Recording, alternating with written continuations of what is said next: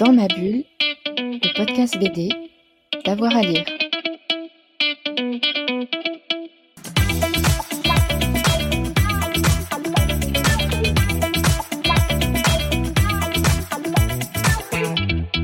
Bonjour à tous et à toutes, bienvenue euh, dans ce nouvel épisode de Dans ma bulle, votre podcast 100% BD avec avoir à lire. Aujourd'hui, place à une exposition, une exposition qui s'intitule Images imaginaires, qui va euh, du livre illustré de Homer à Tolkien, une vraie déambulation hein, dans l'histoire de l'illustration euh, du 16e au 20e siècle, hein, sans vraiment un réel souci de, de, chronologie.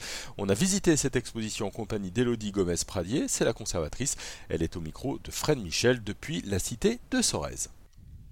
3, 2, 1, c'est parti. Bonjour Elodie. Bonjour. Merci d'être avec nous sur Dans ma bulle. Alors avant de parler d'exposition, j'aimerais qu'on revienne sur le lieu parce qu'il a quand même une histoire particulière et singulière. Racontez-nous. Alors tout à fait. Euh, ici, nous sommes dans un lieu qui a 300 ans d'histoire scolaire euh, derrière lui. Euh, donc c'était d'abord une abbaye qui a été fondée au 8e siècle, une abbaye bénédictine. Puis à partir du 17e siècle, euh, euh, régulièrement, il y a eu une école qui, à partir des, de la moitié du 18e siècle, est euh, devenue euh, euh, assez réputée puisqu'il y a eu beaucoup d'élèves. En 1776, c'est, c'est devenu une école euh, euh, royale militaire à la demande de Louis XVI. Et l'école, par la suite, après la Révolution, a été maintenue, toujours dans un esprit militaire, avec une pédagogie très particulière qui alterne des disciplines, par exemple le latin, les belles lettres, des, donc des disciplines très classiques, mais avec aussi tout un panel de disciplines scientifiques comme la géographie, l'histoire, euh, ce genre de choses, et aussi des disciplines qui allient en fait euh, le développement culturel et physique, comme l'escrime ou le théâtre et la danse. Et la natation aussi. Et la natation, tout à fait. Nous avons le, bassin de, natation, enfin, euh, voilà, le bassin, euh, qui, euh, donc, qui permettait aux élèves d'apprendre à nager. Hein, donc, il faut garder cet esprit. On, forme ici, on formait l'élite hein, du pays. Donc, le bassin de natation qui les formait à, la natation, mais aussi au, au canotage et aux manœuvres militaires sur l'eau. On accueillait aussi d'ailleurs des élèves du monde entier. Tout à fait, tout à fait. C'est devenu une école internationale, euh, très ouverte. Hein, donc, euh, même si c'était un fondement euh, catholique, les protestants étaient admis au 19e siècle. Ils avaient toute leur place ici, puisque nous sommes dans, dans une région avec une culture protestante très importante, mais aussi internationale, avec donc nos actuels dom-tom, mais pas que, de toute l'Europe, des élèves de toute l'Europe, et qui apportaient leur culture, puisque des témoignages d'élèves, donc l'école a fermé en 1991, et euh, les élèves d'aujourd'hui nous racontent que le dimanche, euh, les élèves euh, qui venaient d'autres pays ou d'autres lieux apportaient leur culture culinaire notamment, s'habillaient en tenue traditionnelle et pour eux c'était vraiment festif de découvrir ces, ces cultures différentes. On est d'ailleurs actuellement dans un lieu un peu mythique, féerique. On est dans la, la bibliothèque. Alors c'est pas la bibliothèque originale, originelle, mais il y a quand même tout le fond qui est conservé ici. Oui, tout à fait. Donc on a un fond euh, immense d'archives euh, liées à l'école qui nous permet de retracer euh, cette histoire très riche, cette histoire scolaire, mais aussi finalement de recouper avec l'histoire pédagogique de la France en général. et nous avons également une bibliothèque très ancienne qui date des bénédictins avec toute une collection de livres liés à la religion, au culte catholique euh, qui, a eu lieu ici. Alors vous l'avez dit, l'école a fermé ses portes en 1991 et maintenant, quelle est sa vocation? Alors, euh, depuis 91, donc les efforts conjoints euh, de la région, du département et de la commune de Sorèze euh, ont permis de préserver ce lieu euh, pour en garder l'histoire. Donc c'est une histoire très récente, donc c'est encore très frais, très frais dans l'esprit euh, des, des, personnes, donc les anciens Sorésiens qui ont été élèves ici euh, et des descendants de Sorésiens qui viennent ici vraiment pour retrouver cette histoire scolaire. Euh, L'idée, c'était de préserver cette histoire tout en valorisant euh, le patrimoine euh, local et notamment le patrimoine naturel, puisqu'on est au pied de la montagne noire. Et à cela s'ajoute, depuis, enfin, s'est ajouté depuis 2015 le musée Don Robert et de la tapisserie du XXe siècle, qui nous permet de mettre en valeur l'œuvre de, de, cet artiste du XXe siècle passionnant et plein de couleurs. Justement, on peut peut-être revenir sur ce, ce, personnage. Oui. Alors, Don Robert euh, était moine à Ancalcat. Ancalcat est une commune euh, à 10-15 km d'ici. Et il était euh, artiste. Il a eu un immense succès à travers ses tapisseries. Il euh, s'est fait connaître comme cela. Euh, et ça avait tout son sens de, l'inscrire ici, puisque la montagne noire était sa source d'inspiration première.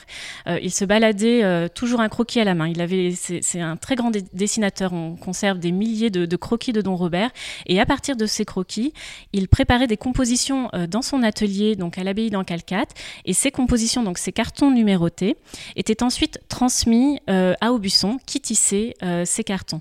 Alors numérotés, en fait, tout simplement, Don Robert et beaucoup d'artistes du XXe siècle ont fonctionné comme ça, a posé un numéro donc dans certaines zones du carton pour délimiter euh, la, couleur euh, qui devait être, enfin qui avait été choisie en amont par le peintre et qui était reprise par le lissier ensuite. Alors on va revenir sur l'exposition euh, Images imaginaires. Si vous deviez définir l'imaginaire, pour vous c'est quoi l'imaginaire? Alors, l'imaginaire, en fait, euh, c'est, je pense que c'est déjà quelque chose de très personnel.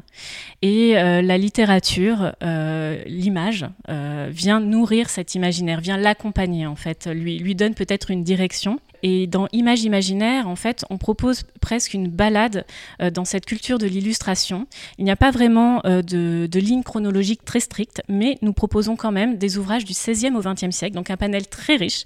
Le choix a été très difficile parce que nous avions énormément d'objets à présenter. Justement, vous m'aviez dit que vous avez dû faire des choix. Tout à fait. On a une vingtaine d'objets qu'on n'a pas pu présenter, euh, de livres et d'aquarelles ou de lithographies, tellement l'idée, enfin, l'illustration en fait amène tellement de sujets différents que euh, on peut pas tout présenter. Donc c'est à la fois synthétique et en même temps euh, on laisse le visiteur redécouvrir aussi des choses de son enfance. Et puis on, fait découvrir des choses aux enfants d'aujourd'hui, euh, comme Babar qui est peut-être moins connu aujourd'hui et qui pourtant a, fait rêver des, milliers d'enfants par le passé. Alors, cette exposition, elle est construite en plusieurs chapitres et on voit que le dessin a eu plusieurs vocations, plusieurs destinées, à la fois religieuses, politiques, voire quasiment propagande, je pense au roman euh, national, et aussi divertissante. Tout à fait. Donc en fait, l'exposition se déroule en quatre, quatre temps. Le premier temps est plutôt l'illustration dans le livre religieux, religieux catholique, hein, précisons. Euh, nous présentons notamment euh, la Bible que nous possédons dans nos collections la plus ancienne, qui date de 1506 et qui est en français. Donc euh, c'est quand même assez rare. Et ici, on montre comment l'illustration accompagne le texte religieux et est inclus dans le texte, puisque la même technique permettait, donc le, le, le fait de graver sur le bois permettait d'inclure l'illustration dans le texte. Ensuite, d'autres techniques vont faire que l'illustration va, être obligée de se séparer du texte puisqu'on utilise pour l'impression des techniques différentes. Et euh, dans cette section, nous présentons aussi des enluminures du XXe siècle pour montrer que même si l'enluminure euh, a perdu de, son importance avec l'imprimerie, euh, les moines ont continué à garder cette culture et nous présentons notamment une enluminure très rare de Don Robert que nous ne pouvons pas présenter au public très souvent tout simplement pour, en raison de la fragilité de l'objet euh, en dorure et qui montre avec une adoration des mages les coteaux de Puy-Laurent qu'il voyait depuis euh, sa, cellule monastique. Le deuxième temps de l'exposition traite du livre pédagogique, donc de l'illustration dans le livre pédagogique et comment cette illustration est venue accompagner, nourrir, euh, compléter finalement euh, la pédagogie, l'apprentissage pour l'enfant. Donc ça a été toute une histoire qui s'est euh, développée au 19e siècle, notamment par, enfin qui a été poussée notamment par les pouvoirs publics. Nous présentons aussi des fables de La Fontaine, notamment une illustration de Calder qui est très intéressante, très colorée, très vive, euh, avec les métamorphoses d'Ovide euh, du XVIIIe siècle. Voilà, c'est tout un panel de, l'illustration dans le livre pédagogique. Troisième section, c'est le livre du divertissement et le développement de l'illustration entre le XVIIIe et le XIXe siècle, illustration qui est venue accompagner le texte et qui est très recherchée euh, par les éditeurs.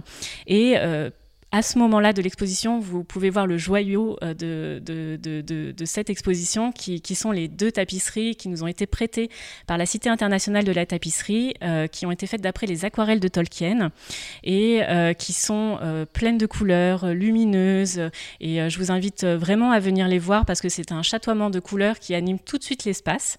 Et en parallèle, donc, nous présentons toute une collection de Robinson Crusoe de différentes époques, ainsi qu'une une maquette qui a été fabriqué par un, professeur au XXe siècle donc de l'école de Sorèze, la Belle Poule, qui était donc une réduction du bateau qui a transporté les cendres de Napoléon au XIXe siècle.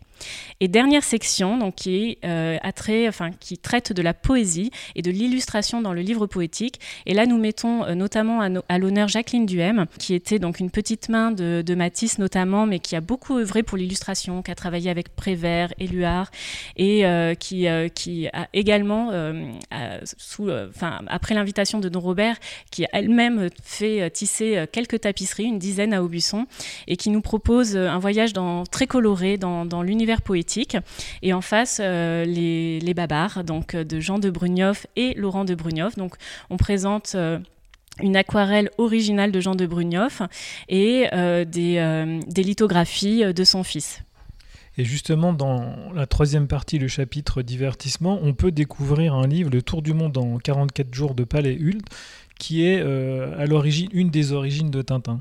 Tout à fait. Euh, Paléhulde, en fait, avait euh, gagné un concours euh, pour le centenaire de Jules Verne qui lui a permis de faire le tour du monde en 44 jours. Et son histoire a été racontée donc, dans cet ouvrage qui est très rare, notamment la couverture colorée. Et ce personnage de Paléhulde a totalement inspiré Hergé, notamment dans son attitude, dans sa tenue vestimentaire. et à partir de cette personne vivante, il a créé Tintin. Alors, quand on prépare une exposition, on fait forcément des découvertes. Est-ce que vous avez fait des découvertes au cours de, la préparation? Oui, alors euh, très belle surprise. Euh, donc nous exposons des lithographies de Dali. Et euh, ces lithographies avaient vocation à aller plutôt dans l'espace poétique au départ. Et euh, quand nous les avons vues à côté des tapisseries euh, d'après les aquarelles de Tolkien, ce fut une évidence de les mettre à côté pour plein de raisons. D'abord les couleurs qui sont très similaires. On a des roses très doux qui, qui, se, qui, dialoguent entre eux. Et puis les thématiques. Donc il y a notamment des airs bracelets qui représentent une montre coulante, mais qui évoquent forcément l'anneau du Seigneur des Anneaux et un éléphant donc, qui existe en bronze monumental. Et cet éléphant céleste forcément nous évoque les holophants dans Le Seigneur des Anneaux. Donc ça, ce fut une belle surprise. Euh, même nous, voilà, on ne s'était pas préparé à ce dialogue euh, entre œuvres. Et, c'est ce qui fait tout l'intérêt des expositions, c'est qu'on se laisse souvent surprendre. Justement, pour construire une exposition, il faut faire des choix, vous l'avez dit tout à l'heure. Comment s'opèrent ces choix? Ça doit être très dur. Oui, c'est bah déjà c'est très frustrant. voilà, c'est faut le dire, c'est très très frustrant. Euh, notre espace est assez petit, donc on est obligé d'opérer ces choix. Euh, les choix se sont faits donc sur la logique en fait, le, dialogue entre les œuvres, mais aussi euh, esthétique, c'est-à-dire que parfois des œuvres ne fonctionnaient pas en termes de cohérence. Par exemple, dans la première section religion, nous avions une, une, aquarelle de, de Jacqueline Duhem qui représentait le pape et le paysan, donc qui était très belle réalisé aussi dans un esprit en luminure que nous voulions euh, faire dialoguer avec Don Robert.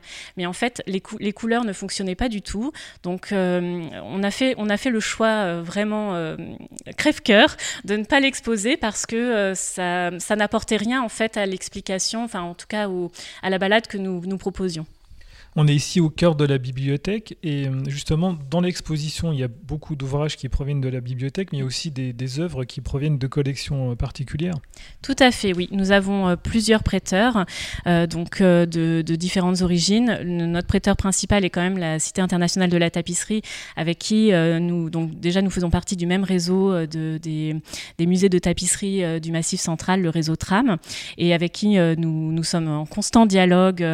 voilà et puis parce que aussi dans le musée euh, Don Robert, nous présentons euh, l'histoire de la tapisserie d'Aubusson avec un métier à tisser. Euh, donc nous, nous, faisons vivre aussi ce patrimoine qui a été classé à l'UNESCO.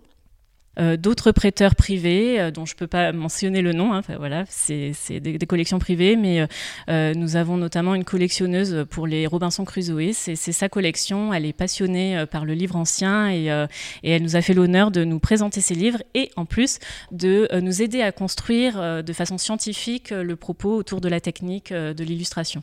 C'est assez impressionnant la partie consacrée à Robinson Crusoe parce qu'il y a des ouvrages vraiment très anciens. Tout à Et fait. à chaque fois, on voit une- un changement d'iconographie, de présentation. Oui, alors on a des ouvrages du 18e au 20e siècle, et ce qui est assez intéressant, c'est que même si les illustrations évoluent avec l'esthétique, euh, les techniques, euh, etc., euh, il y a quand même des poncifs qui reviennent, et notamment la, repré- la représentation de Robinson Crusoe, à la fois sauvage et à la fois euh, quelqu'un qui à un moment va revenir à la civilisation. Et c'est assez intéressant de voir qu'il y a des, comme le, le parasol qu'il tient, ou, euh, enfin voilà, c'est des poncifs qui reviennent et qui, dans la construction de l'imaginaire, euh, restent et demeurent. Euh, malgré euh, les, les siècles qui se suivent. Il y a un- aussi un grand pan consacré à Hetzel et, et Jules Verne. Tout à fait, tout à fait. Donc euh, Jules Verne, euh, forcément dans le livre d'aventure, est incontournable. Euh, Jules Verne nous a inspiré à- pour, à bien des égards, et c'est vrai que les éditions Hetzel ont vraiment œuvré à, à transmettre aussi cet imaginaire et à développer l'illustration aussi qui accompagne le texte. Et, euh, et euh, Jules Verne, en fait, ça nous permet aussi d'attirer un regard peut-être plus jeune d'enfants qui connaîtraient moins aujourd'hui euh, euh, tous ces écrits. Voilà, on va avoir beaucoup d'ateliers qui seront destinés aux enfants. On va avoir tout euh, aussi un cycle destiné à Jules Verne avec une conférence sur cette thématique d'un spécialiste et passionné de, Jules Verne. Et en fait, pour les enfants, on va les faire entrer dans l'exposition par des biais très précis, par exemple la montgolfière, parce que nous avons plusieurs montgolfières, le dragon, l'éléphant, qui vont permettre voilà, de les ouvrir à ces illustrations, euh, parfois qu'ils ne connaissent pas parce qu'elles sont anciennes. On a une très jolie maquette d'avion aussi qui est accrochée. Tout à fait, donc un petit peu dans un style un peu naïf, mais encore une fois, c'est vraiment faire vivre euh, l'illustration à travers différents pans, parce que finalement, euh, une illustration euh, peut, ou une thématique peut se développer sous différents angles et différentes matières aussi, donc c'est ce qu'on a voulu montrer ici. Alors, je souhaitais euh, réaliser cette interview autour de l'exposition Images imaginaires parce que pour moi, elle a un lien direct avec la bande dessinée. C'est un peu la préhistoire, sans être euh, péjoratif. Les, les prémices de la bande dessinée, elles créent un lien, une sorte de lien. Oui, et donc euh, l'espace ne nous permettait pas de développer sur la bande dessinée. Puis Une de prochaine toute fois. façon, voilà, c'est ça. De toute façon, le sujet est tellement vaste que c'était très complexe. Mais effectivement, la, la dernière phrase de l'exposition se termine sur euh, justement cette histoire de la bande dessinée, cette ouverture vers la bande dessinée. Et là, on, on en voit vraiment les prémices en fait. Euh, c'est assez intéressant euh, de, de voir que, comment on passe d'une image pleine à une image réduite et avec un texte qui l'accompagne directement euh, en dialogue direct. Voilà, Eh écoutez, merci pour ces belles explications. Je rappelle l'exposition Images imaginaires qui se déroule jusqu'au 8 octobre. Merci Elodie. Merci à vous. Voilà, on vous encourage à aller voir donc cette exposition euh, du côté euh, de Sorèze et puis on vous encourage à aller vous balader hein, dans les émissions euh, de Dans ma bulle. On en a déjà plusieurs centaines. N'hésitez pas aussi à nous noter, hein, ça fait plaisir, et puis à partager évidemment notre podcast. On en a besoin. N'hésitez pas. Merci à tout le monde. Bonne journée. Dans ma bulle, le podcast BD, d'avoir à lire.